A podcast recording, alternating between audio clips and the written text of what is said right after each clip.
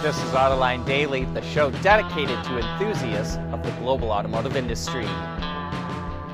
Solid state batteries offer a number of benefits, like more safety and longer life. And now Ford, BMW, and Volta Technologies are part of a $130 million investment in Solid Power, a company that makes solid state batteries for EVs. As part of the investment, Ford and BMW are now equal equity owners, and representatives from each company will join Solid Power's board. BMW and Ford will receive 100 ampere hour cells for testing, and vehicle integration starts in 2022. Ford has a separate joint development agreement with Solid Power to develop and test its own specific battery cell design. BMW says it plans to have a solid state prototype by 2025 and to start selling EVs equipped with them by the end of the decade. TSMC, the Taiwan Semiconductor Manufacturing Company, says it could meet automakers' demand for microprocessors by the end of June. Even so, it will only meet the minimum needs and says the chip shortage will go on for months. Speaking on the television program 60 Minutes, the chairman of TSMC said his company first heard of the shortage last December and started making more chips. But he said there's at least a seven to eight month lag time because the automotive supply chain is so complex. As we reported last week, the United Auto Workers Union came out against GM making EVs in Mexico, and now it's ramping up its criticism. The UAW is calling for EV subsidies in the U.S. to be applied only to vehicles made in the U.S. In a statement, UAW Vice President Terry Dittes said, quote, taxpayer money should not go to companies that utilize labor outside the U.S. while benefiting from American government subsidies. At least one U.S. representative in Congress, Debbie Dingell, a Democrat from Michigan, is calling for the same thing. President Biden, who enjoys strong labor support, may be sympathetic to the call, but Reuters reports the White House has not responded yet. The National Auto Dealers Association, which represents all foreign brands, will likely oppose anything like this. Even so, it could find wide bipartisan support, and no doubt we'll learn more as the week develops. Mobility is becoming electric, connected, and autonomous, just like the manufacturing world. But will always be one thing a reliable partner for our customers. We want to know what drives your testing? OTA, connected car, diagnostics, remote testing. Intrepid Control Systems is here to help you work from anywhere. Intrepid Control Systems, driven by your data. I don't think there's another automaker with a closer connection to pets than Subaru. I mean, they're literally a part of its development process. Every new Subaru that's not the BRZ was designed to carry a certain size dog crate, and now it's offering exclusive pet accessories for its vehicles. There's 11 items in all, which range from seat covers to walking ramps, and there's even harnesses to keep pets safe. Pricing goes from about 35 bucks up to $300 for that ramp.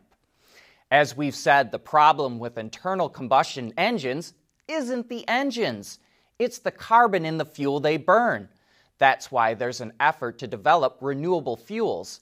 And now Bosch, Shell, and Volkswagen have announced they've created a low carbon gasoline called blue gasoline, which can be used in all gasoline engines and contains up to 33% renewables. That translates to a well to wheel reduction in carbon emissions of at least 20% per kilometer driven. In a fleet of 1,000 VW Golf 8s with a 1.5 liter engine, it could save more than 230 metric tons of CO2 per year, assuming they drive 10,000 kilometers or about 6,200 miles. The company's plan to start making the fuel available at regular gas stations this year, beginning in Germany, and Bosch will also make the fuel available at its company filling stations.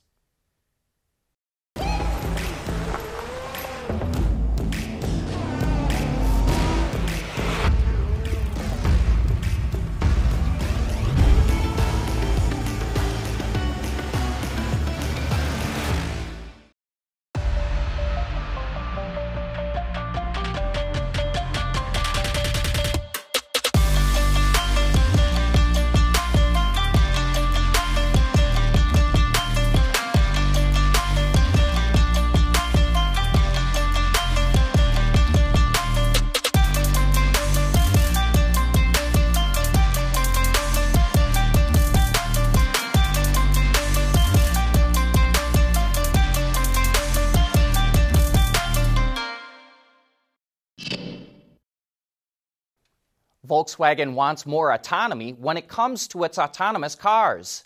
CEO Herbert Diess told German publication Handelsblatt that VW will design its own high performance chips for AVs.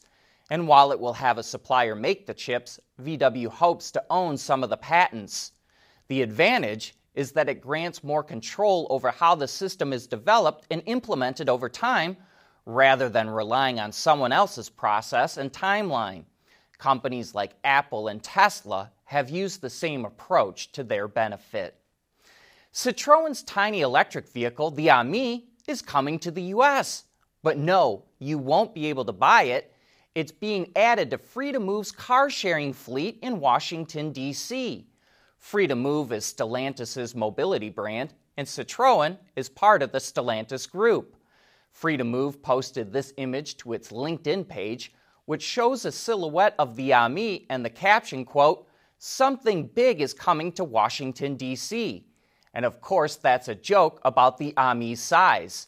It's technically a quadricycle, less than 8 feet in length, and only has a top speed of 28 miles per hour. It's equipped with a 5.5 kilowatt hour battery pack, which provides up to 45 miles of range. Free to Move hasn't revealed how much it will cost to rent, but in France, it costs 0.26 euro per minute or about 31 cents, plus a 10 euro a month subscription fee. But that's a wrap for today. Thanks for watching, and you'll find us right here again tomorrow.